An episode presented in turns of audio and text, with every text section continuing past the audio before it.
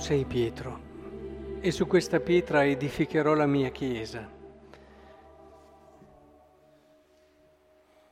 Un incarico immane, un incarico che è decisamente al di là delle possibilità della forza di un uomo, un incarico che nessun uomo lucidamente può accettare con serenità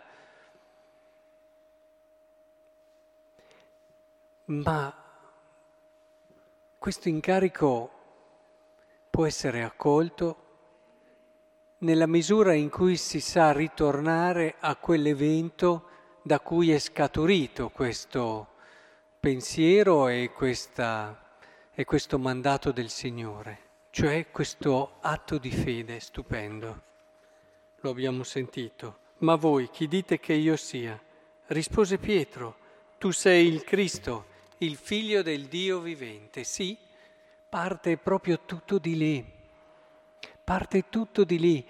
Il vicario di Cristo, colui a cui è dato di svolgere un compito che è più da Dio che da uomo, tanto è impegnativo, tanto è pesante, tanta è la responsabilità, può accettare un incarico come questo nella misura in cui è consapevole che tutto tutto parte di lì, da quell'atto di fede, da quell'atto di fede che sempre deve ritrovare, che sempre deve rinnovare.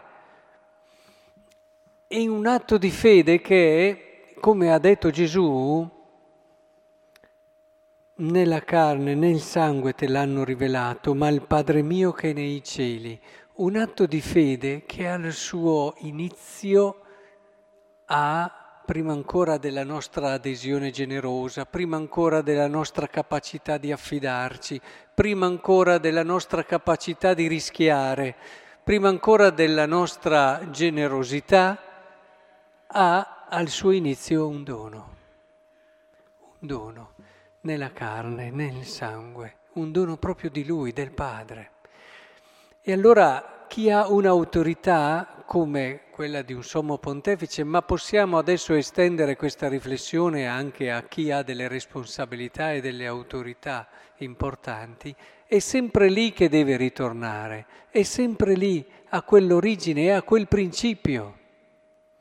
E non può illudersi di poter svolgere bene il suo mandato se non ritorna costantemente lì. Nessun uomo può farlo è lì che ritrova la freschezza, è lì che ritrova anche la convinzione di poter riuscire a fare qualcosa e di farlo anche bene, perché se guarda semplicemente alle sue capacità e se ha un minimo di realismo, oltre a rischiare poi dopo, e sapete che il potere, tra virgolette, è sempre lì dietro la porta di ognuno, quando hai degli incarichi di grande responsabilità che implicano anche, tra virgolette, un certo potere, è sempre una tentazione, quella di pensare di avere le capacità rispetto agli altri di poterlo svolgere, di sentirti migliore degli altri e da tutto questo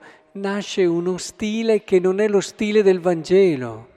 Lo stile del Vangelo nell'esercizio di un qualsiasi ministero è sempre quello di un servizio semplice e generoso. La prima lettura dà delle indicazioni di questo tipo e ce le dà proprio lui, Pietro, eh, lui che ha ricevuto questo mandato e dice, pascete il gregge di Dio che vi ha affidato, sorvegliandolo non perché costretti, ma volentieri. La freschezza che nasce dal ritornare a questo atto di fede si traduce anche in questa gioia. A volte si vede chi ha delle responsabilità e degli incarichi appesantito da questi e tante volte non trasmette questa gioia di vivere anche questo servizio, anche nei momenti di croce la grande differenza è proprio quella di aver perso quell'origine. Perché quando tu sei consapevole che all'origine c'è un dono, questo non immaginate quanto alleggerisca. È, è lo stesso peso diverso che c'è tra chi è orgoglioso, tra chi fonda su di sé quello che fa e tra chi è umile. L'umile è come se viaggiasse leggero, senza zaino.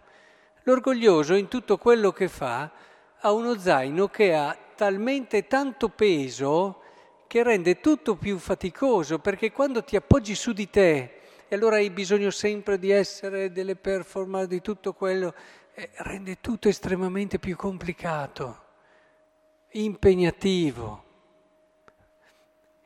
Invece la leggerezza di chi è umile, di chi è umile che molto spesso fa anche le scelte migliori e giuste, ma in più, anche nel momento in cui si accorge di aver sbagliato, si rialza immediatamente, con freschezza.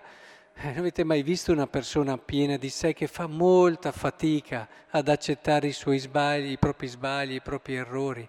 Quanto peso, quanto, anche proprio per cose minime. E invece fatelo non perché costretti, ma volentieri, come piace a Dio. Tornare a quel momento lì ti fa rientrare in quel piacere a Dio. Ricordate una grandissima superiore come Madre Teresa di Calcutta. E tutto il suo operato ce lo ha ridetto tante volte.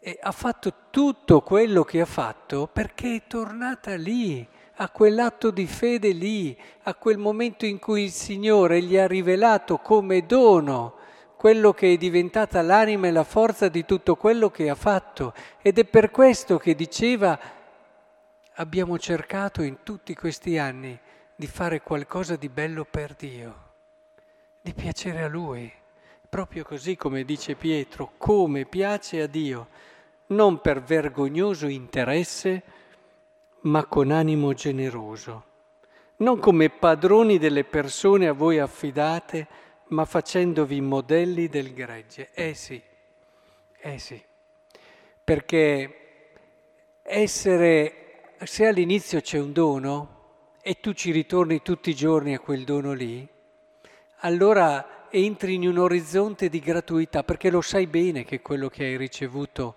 non è misurato a quello che hai dato è molto di più.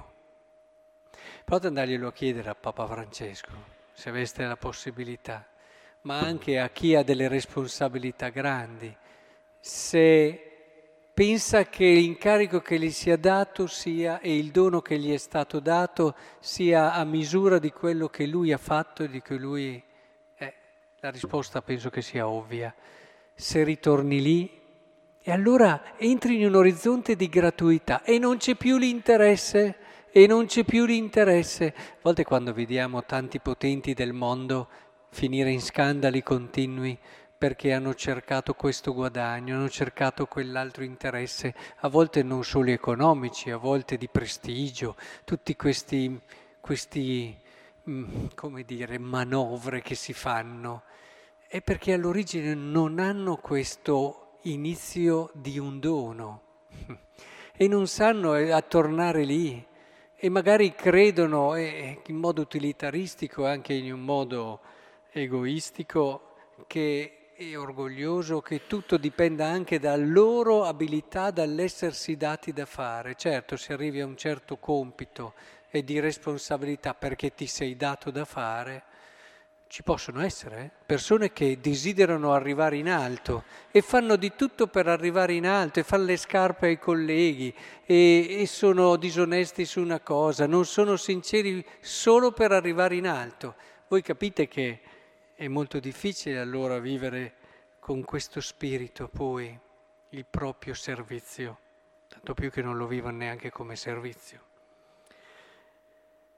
Non spadroneggiando ma facendovi modelli del gregge. Insomma, capite che per vivere bene queste responsabilità bisogna che torniamo sempre a quell'atto di fede iniziale, a quell'atto di fede lì. Guai se chi ha responsabilità, soprattutto nella Chiesa, non è un uomo di preghiera, un uomo di preghiera che ritorna tutti i giorni a quell'atto di fede da cui sono nate tutte le responsabilità che ha ora. E non dimentica, tra l'altro, che ogni dono nella Chiesa è sempre per qualcosa di grande e di bello. Insomma, alla fine è bello così. Chi vive con questo spirito ti trasmette non il sentirsi superiore, ma piuttosto ti trasmette la freschezza, la bellezza di camminare con te e di vivere quello che è il suo ruolo come appunto un servizio e un ruolo tra i tanti. E magari ti trasmette anche che il tuo ruolo di subalterno, per certi versi, eh, lo considera più importante del suo.